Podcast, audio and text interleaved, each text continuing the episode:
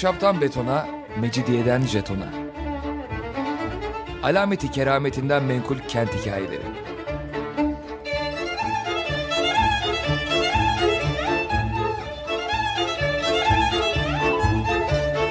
Hazırlayan ve sunan Pınar Erkan.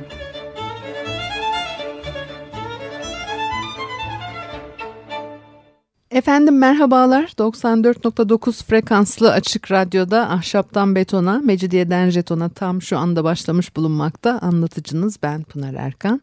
Elektronik posta adresim pinarerkan.yahoo.co.uk. Bakalım bugün programımızda ne var? Pera Palace Oteli Beyoğlu bölgesinde tam bir e, Avrupa başkent oteli niteliği taşıyan bir örnek. Cephe ve iç düzeni meşhur asansörü ve benzeri donanımıyla her türlü hizmetiyle de e, hak ediyordu bu nitelemeyi. Yapıyla ilgili gazetelerde çıkan ilk haberlerden biri 13 Haziran 1892 tarihli. Buna göre Ermeni cemaatinden ve bölgenin varlıklı kişilerinden olan Eseyan Avrupa'dan sermayedar arıyormuş bir arsası varmış Tepebaşı Belediye Bahçesi'nin yanında. Bu arsa üzerine büyük bir otel yapmayı düşünüyor. Ee, Avrupalı sermayedarı bunun için arıyor. Sonraki bir haberde Alexander Valori ile e, e, Henry Dury adlı iki mimarın e, oteli tasarladıkları bildirilmekte. Fransız mimar Valori'nin e, tasarımına göre inşa edilmiş otel. Valori kim? Kısaca bir kimlik taraması yaparsak 1806'da İstanbul'daki Büyükelçilikte çalışan bir Fransız diplomatın oğlu. 1850 İstanbul doğumlu mimarlık eğitimini Paris'te tamamlayıp İstanbul'a dönüyor ve eklektik tarzda eserler vermiştir. Tasarladığı yapılar arasında İslam Eserleri e, Müzesi, Arkeoloji Müzesi ve onun içindeki Çinili Köşk, Haydarpaşa Lisesi, İstanbul Erkek Lisesi, Osmanlı Bankası, Yeni Cami ve Taksim e, şubeleri bulunmakta. Tarzı eklektiktir dedim. Yani farklı tarzlardan e, hoşuna giden öğeleri alıp bir araya kullanıyor. Modern mimarlığın çok hoşuna giden bir yaklaşım değildir bu. Modern mimarlık özgün olmaya önem verir. Taklitçiliği beğenmez. E, fakat e, mimarlıkta devirler vardır ve Valori'nin devri de öyle bir devirdi. 19. yüzyılda mimarlık alanı böyle bir yüzyıl karşımıza çıkıyor. Geçmiş çağların tarzları yeniden canlandırılıyordu. Buna tepki olarak da yüzyılın sonunda özgün tarzlar ortaya çıkmaya başladı zaten. Art Nouveau, Art Deco e, gibi e, bunlar ara hareketlenmeler arkasından da sanayi devriminin e, kaçınılmaz sonuçlarından modern mimarlık ortaya çıktı. Bu kadar bir özetle. E, Pera Palas'a dönersek bu binayı da Valori e, tasarlamış. Bir başka haberde otelin açılış yemeği bildiriliyor. Tarih 1 Şubat 1895. Açılışta Sultan Abdülhamit'in de bulunduğu söylenir. E, otel Orient Express treniyle gelen yolcular için inşa edilmiş. İşletmesi aynı şirketin bir yan kuruluşu tarafından 1896'da üstlen, e, üstleniliyor. Kuruluşundan bugüne çok değişik ve önemli isimler ağırlamış Pera Palas. E, Mustafa Kemal Atatürk'ün bugün e, müze haline getirilmiş e, 101 numaralı odası 201 numarada İsmet İnönü, 301 numarada Celal Bayar, Adnan Menderes, Fahri Korutürk, e, Arnavutluk Kralı Zogo, Şah Rıza Pehlevi, İngiliz Kralı 8. Edward, e, Bulgar Kralı Ferdinand, Romanya Kralı Karol, Sırp Kralı Pierre ve Yugoslav Devlet Başkanı Tito, Jacqueline Kennedy gibi uzun bir politik konuk listesi var. Bu kadar da değil. Von Papen, Mata Hari, Cicero, e, Sarah Bernard, e, Greta Garbo, Maribel, Yehudi Menuhin, e, Vasa Prioda, Theodorakis ve Julio Iglesias ve tabii ki Agatha Christie en çok ondan söz edeceğiz. Bugün Agatha Christie 1926'da e, Londra'da yok oluyor. 11 gün sonra ortaya çıkıyor. Ortadan kayboluşun sırrının bir e, anahtarda saklı olduğunu yazıyor ve ondan sonra da e, olaylar gelişiyor. Şimdi e, Pera Palas'ın ilkleri çok. Aslında Pera Palas'ın havasını hissedebilmeniz, ruhunu kavrayabilmeniz için galiba size Orient Express'te anlatmak gerekir. E, Orient Express uzun e, güzergahlı lüks trenlerin ilki 5 Haziran 1883'te Uluslararası Yataklı Vagonlar Şirketi tarafından sefere e, sokulmuştur. Paris'ten e, yola çıkacak. Münih, Viyana, Belgrad ve Sofya üzerinden İstanbul'a varacak. 1883 yılında Strasbourg garından kalkan tren hemen hemen 100 yıl sonra e, romanlara, filmlere konu olur. Adeta efsaneleşir. Bunu o zaman bilmek mümkün değildi tabii. Strasbourg Garı daha sonra Doğu Garı adını almıştır. Ee, teknolojinin ilk ürünleri arasında elektrik de var. Yeni buluş elektrikle ısıl, e, ışıl ışıl aydınlatılmış 70 metrelik muhteşem treni görmeye gelenler bütün garı dolduruyor ve e, İstanbul e, bir 3186 kilometre veya 90 saat uzakta bu uzun yolculuğun e, ilk yolcuları son derece önemli kimseler. Yolcular trene göre seçilmiştir. İçindeki masalar, koltuklar iyice parıldayana kadar verniklenmiştir. Pirinçlerinde parmak izi yoktur. Perdeler taze ütülüdür. Hint meşesinden yapılma vagon restoranda ikram edilen siyah havyarın eşi benzeri yoktur. Hatta bir gazeteci başka yerlerde yediklerinin buradakinin yanında çizme cilası gibi olduğunu söylemiş. Porselen boynuzlu fonograflardan yumuşacık bir e, müzik yükselmekte. Pembe ve sarı gölgelikli abajurların e, loş ışığında en kaliteli marka şampanyayı yudumlayan çok önemli kişiler, beyaz eldivenli garsonların sunduğu istiridye ve rumen havyarının tadına bakıyor. Menüsünde Breton usulü kuzu budu ve tereotlu mans pirinciyle birlikte alaturka e, pilav yer alıyor. Ayrıca Burgundy ekmeğinin yanında limoje kaplarda sunulan Saint Christophe peyniri, Türk kahvesiyle birlikte falanca marka konyak e, unutulmamalı. Trenin e, yola çıkışını gazeteciler de e, izlediler. Bu gazeteciler arasında son derece meşhur olanlar, kendine has özellikleri e, taşıyanlar vardı. Onların notlarından çok şey öğreniyoruz tren ve yolcuları hakkında.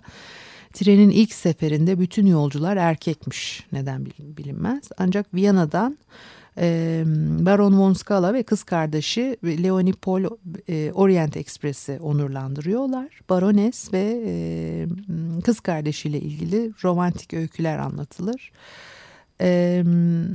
Orient Express 1883'te yola çıkıyor ama tam 5 yıl İstanbul'a gelememiş. Yolcular Bulgaristan'dan Lloyd şirketinin feribotlarıyla İstanbul'a ulaşabiliyor. Yani Bulgaristan'a kadar gelebiliyor ancak ondan sonrası feribotlarla İstanbul'a ulaşıyor ama 1888'de trenin kendisi Sirkeci Garı'na girebilmiştir en nihayetinde. Perapalas Cumhuriyet e, tarihinin her devrinde önemli. Abdülhamit devrinde Japon hanedanından iki prens kalmış örneğin Pela Palas'ta ve otelin ücretini hazine ödemiş. Padişah konuğunu e, hem de Japon hanedanı mensubunu Pera Palas'ta ağırlıyor. Birinci Dünya Savaşı yıllarında işgal kuvvetleri buranın e, burasını karargah olarak kullanmış. İkinci Dünya Savaşı yıllarında e, lobideki dev radyodan alınabilmekte haberler o yıllarda İstanbul neredeyse bir casuslar kenti haline almış ve Perapalas'ın dili olsa kim bilir ne parmak ısırtacak ajan öyküleri anlatırdı. Çok karışık e, olan bir dönem o dönem ve burası da böyle çok e, popüler her şeyin e, bütün olayların göbeğinde. Perapalası öyle görüyoruz o dönem için bir el ilanı dağıtmış otelin yönetimi muhteşem e, misafirlerimizin nazarı dikkatine misafirlerimizin her ne cihet ve sebepten olursa olsun oda ve salonlarına kadın misafir kabulü kati surette memnun olduğundan kabul etmemeleri rica olunur. Umumi salonda kabul etmekte serbesttirler. Dünyanın en kaliteli şarapları da Perapalas'ın mahzeninde yer alıyor o zamanlar e, hokka takımı ve son kristal etejer bulunurmuş her odada. Birinci İstanbul Moda Revüsü'nün gerçekleştirildiği yıllardan söz ediyorum. 1920'li yıllar. Şölenler için özel menüler hazırlanırmış. Nemlizade Mithat Bey'in 25 Şubat 1934 akşamında verdiği 34 kişilik yemekte mütenevi mezeler ikram edilmiş. İstanbul'un e, kurtuluşunu kutlamak için 150 kişilik bir yemek verilmiş. Menüde mayonezli levrek balığı, hindi kızartma, Ali Paşa pilavı ve Türk kahvesi e, görülüyor. Kurulduğunda İstanbul'daki ilk elektrikli asansöre sahip bu otel. Kendine ait bir basit e, jeneratörü olsa gerek ihtiyaç fazlası elektriğiyle çevredeki binalara da yararlı oluyor. Nide Rumlarından Mersin'de değirmencilik yapan Petros Bodosaki bir gün İstanbul'a indiğinde Perapalas'ta kalmak istiyor ama pejmürde kılığından dolayı kabul etmiyorlar. Bodosaki'nin tepesi atıyor bu işe ve oteli satın alıveriyor. 1915'te oluyor bu. Zaman geçiyor bir takım mali güçlükler, vergi borçları nedeniyle el konuyor binaya ve e, satılığa çıkarılıyor otel. Ancak açık arttırmada talibi çıkmadığı için devlet eliyle işletilmeye başlanıyor ve 30 Kasım 1923'te. Ee, Birçok kere el e, değiştirmiştir otel. Ee, biraz da meşhur sırdan söz edelim. Agatha Christie'nin yaşamında çok özel bir yeri var Pera Palace Oteli'nin. Orient Express'te Cinayet adlı romanını burada tasarladığı bilinir. 1926 ee, ile 1932 yılları arasında birçok kez e, kalıyor otelde. Ondan sonra ne oluyor? Bir ara verelim. Sonra anlatmaya devam edelim.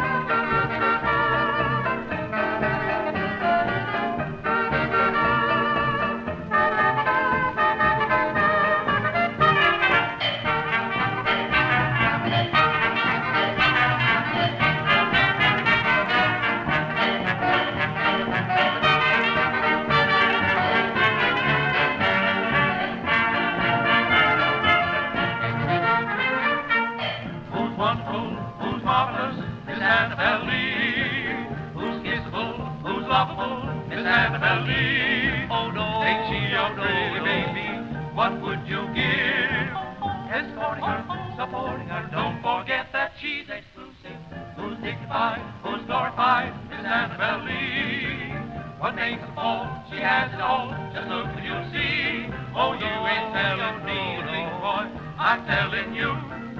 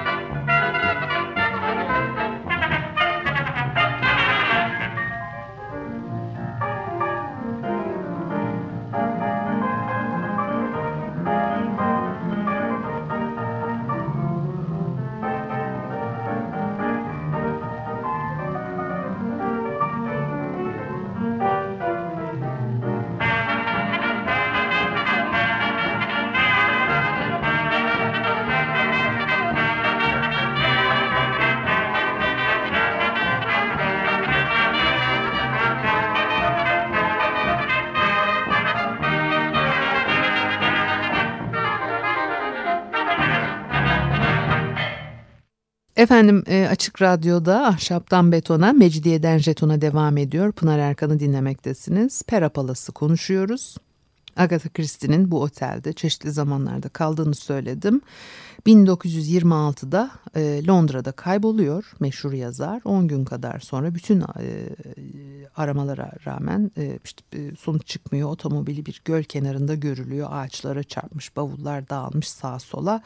Agatha e, göle düştü havası yaratmak için hazırlanmış bir e, mizansen. 11 gün sonra ortaya çıkıyor e, yazar ama hiçbir açıklama yapmıyor. Bu yok oluşun e, sırrı çözülemeden kalmıştır. Hatta Amerikalı şimdi uzun bir hikaye anlatacağım size o bile yani bir işte neyse bir artık baştan aşağı bir mizansen mi dersiniz?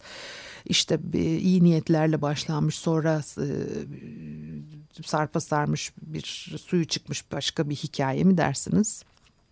Kurgu mu dersiniz?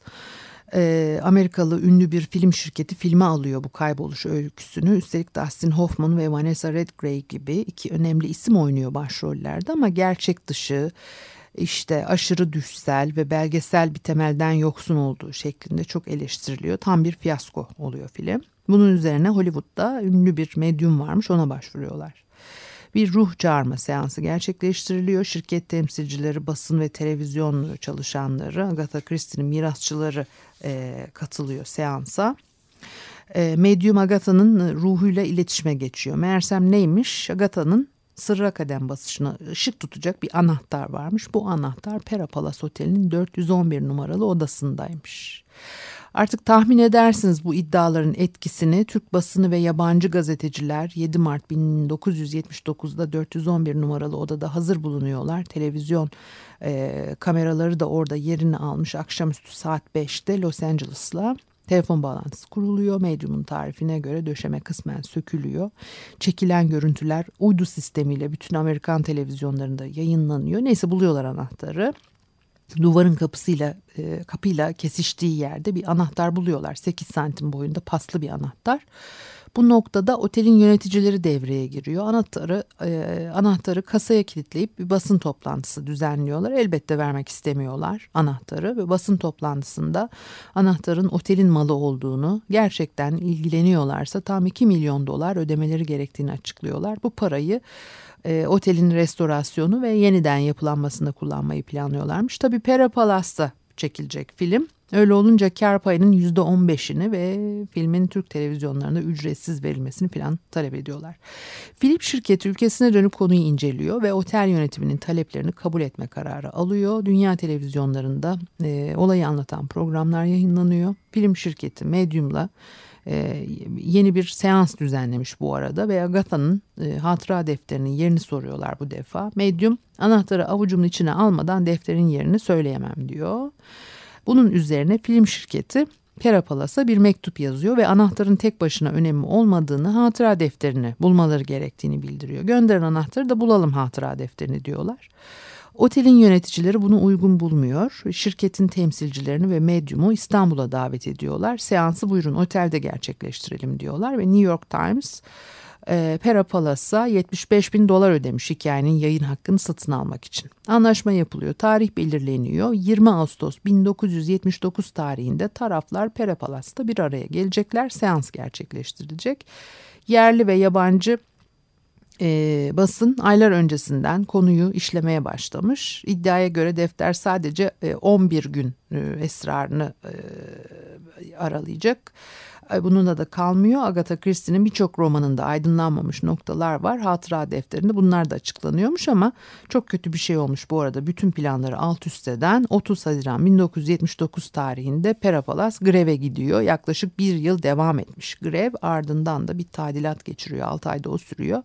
Böyle bir gecikmeyle tekrar girişiyorlar bu işe. Bu gelişmeler sürerken televizyonlarda ve ecnebi filmlerinde duyduğunuz ne kadar önemli gazete ismi varsa hepsi Agatha Christie ve Perapalas eseri esrarını okuyucularına aktarmak için hazır ve ayrıntıları kaçırmıyorlar. Bu Medium da çok meşhurmuş. Ee, bir, bir şirket kurmuş starların falına bakmak için Elvis Presley'den tutun da Michael Douglas'a kadar. O arada tam ne olduğu belli değil fakat galiba İstanbul'a gelmemişler. Bu Medium bacı anahtarı avucuna alıp da e, defterin yerini söylesin diye Amerika'da bir seans gerçekleştiriliyor ve Pera Palace'ın 411 numaralı odasında toplanan basın mensupları telefon bağlantısıyla dinliyorlar seansı. Ee, yani medyumda işte üzerinde Agatha yazılı bir defter gördüğünü söylüyor. 1926'dan kalma el yazması bir hatıra defteri bir kutuya e, konup kilitlenmiş ve Agatha demiş ki medyum bacıya artık sırrın öğren, öğrenilmesinde bir sakınca yok. Hatta trans halindeyken bir kağıda Agatha Christie'nin imzasını atmış. Uzmanlar baksınlar ne görsünler yazı Agatha'nın yazısıyla tıpadıp uyuşuyor. E, bulunan anahtarın yarım yüzyıllık, yüzyıllık olduğunda da hemfikirmiş uzmanlar. Medium'a göre de Agatha Christie bu anahtarı 1933 yılında Pera Palace'ın 411 numaralı odasına saklamış. Ee, ne hikmetse 1986'da 515 numaralı odada da bir anahtar e, bulunuyor. Üzerinde 411 yazıyormuş anahtarın. Biz bilemeyiz artık da bu işin sırrını. Hala da çözülebilmiş değil. E, odanın kapısında plaketi var Agatha Christie'nin ve son derece popüler otelde kalmaya gelen ziyaretçilerin çok tercih ettikleri bir oda. Fakat son zamanlarda yine bir restorasyon geçirdi otel. Ondan sonra ne yaptılar ne ettiler? O e, elektrikli muhteşem asansör hala çalışıyor mu? Yukarı çıkmak mümkün mü? Çünkü eskiden hani içeri girdiğiniz zaman dolaşabiliyordunuz koridorlarda eğer bir, bir kalan bir müşterisi yoksa odalara dahi e, girip çıkabiliyordunuz. Şimdi bunlara müsaade ediyorlar mı bilmiyorum. Fransa'da 1928'de yayınlanan bir rehberde övgüyle söz ediliyor Pera Palas'tan. O dönemin gazetelerinde e, bir tanıtım e, ve rehber bilgileri böyle karşımıza çıkıyor. Vedat Tekin anlatımıyla yıllar boyu tarih dergisinde şöyle geçiyor. Eskiden zengin bir e, Rum'un konağı olan Amerikan Haber Bürosu'nu geçince soldan şahane görünüşlü dev bir yapı karşımıza dikilir. Bu da Mimar Valori'nin ünlü yapıtlarından biridir Pera Palas. Bu nefis otelin benzerine Avrupa'da bile ender rastlanır. Pera Palas'ın fır dolayı çevresi yontma blok taştandır. Somaki sütunlarının ve Karare mermerinden merdivenlerinin görünüşü göz alıcıdır. Yine İzzettin Melih'in e, kaleminden aktarılıyor. İzzettin Melih'in silahıyla e, Aliye Berger iki hafta önce delice tutkun olduğu Karl Berger'in metresi piyanist Maria'yı kapı önünde vurmuştu. Ee, İzzettin Melih e, haberde geçiyor. İzzettin Melih önde gelen ressamlarımızdan e, Farnisa Zeyd'in kocası yağmurlu bir kış akşamı Perapalas'ın önünde bir e, kupa arabası iki İngiliz kızının arasında oturan bir Türk centilmeni başında püsküllü şık fesi araba yürürken püskül iki tarafa sallanır durur ve kızlar fıkır fıkır güler sanki tepe başında İngiliz sefareti, Amerikan sefareti ve civarındaki öteki Avrupa sefaretleri yok da Avrupa temsilciliği bu eski binada Pera Palas'ta sanırsınız. Bir not daha düşelim tam buraya. İstanbul'un ünlü mağazalarından son moda giyinmiş keman kaşlı, ahu gözlü, akça yanaklı, kiraz dudaklı, hokka ağızlı, selvi boylu hanımefendiler ve iki dirhem bir çekirdek kavalyeleri Pera Palas'ın altın yaldızlı lambirili imparatorluk salonunu renklendiriyor. Orkestra müziğe ara verdiği anlarda zamanın ünlü kuve şarabını yudumluyorlardı. Bilinir ki bu şarap Konstantin Georgidas'ın ürünüdür ve Söğütlü Çeşme Caddesi Kadıköy adresinden neredeyse 50 yıldır temin edilmektedir. E, romanlara da çok konu olmuştu Perapalas. Örneğin büyük Türk dedektifi Aman Vermez Ali'nin müthiş maceraları Perapalas cinayeti 1944'te yayınlanmış bu roman ama her ne hikmetse yazarın adı yok kitabın üstünde. Zaten kitabın tamamı Happy Top'u 16 sayfa. İlk Türk polisiye romanlarından birine Perapalas mekan oluşturmuş. Bir diğer önemli isim dünyaca ünlü yazar Ernest Hemingway. Kilimanjaro'nun karlarında Perapalas'ın adı geçer. Erik Ambler, e, Dimitrios'un Maskesi adlı gerilim romanında e, yine Perapalas'ı kullanır. E, otele gelen konuklarla ilgili olarak Jacqueline Kennedy 1983 yılında Perapalas'a gelir. Takma bir isimle fakat havaalanında geze, e, gazeteciler tanıyor onu ve kaçış kovalamaca başlıyor. Otele kadar geliyor gazeteciler ve otel yönetimine e, ziyaretçinin gerçek kimliğini bildiriyorlar. Yöneticiler Jacqueline Kennedy'yi gazeteci çemberini yararak alıyorlar, odasına götürüyorlar. Ondan sonra da Jacqueline Hanım Kanlıca'da yoğurt yemek istiyor ve otelin önünde birikinti olmuş gazetecileri nasıl atlatacak? Yangın merdiveninden görünmeden çıkıyor dışarı Anadolu yakasını baştan başa gezer, gecede gelir aynı yolla otele girer. O sırada gazeteciler e, lobide uyuklamakta. Evet bu haftalık da bu kadar. Elektronik pasta e, posta adresimi söyleyeyim. pinarerkan.yahoo.co.uk Haftaya görüşene kadar hoşçakalınız.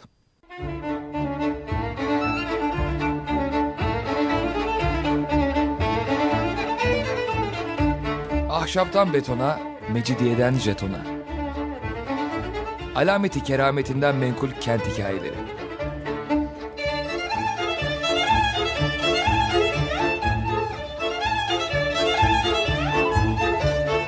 Hazırlayan ve sunan Pınar Erkan.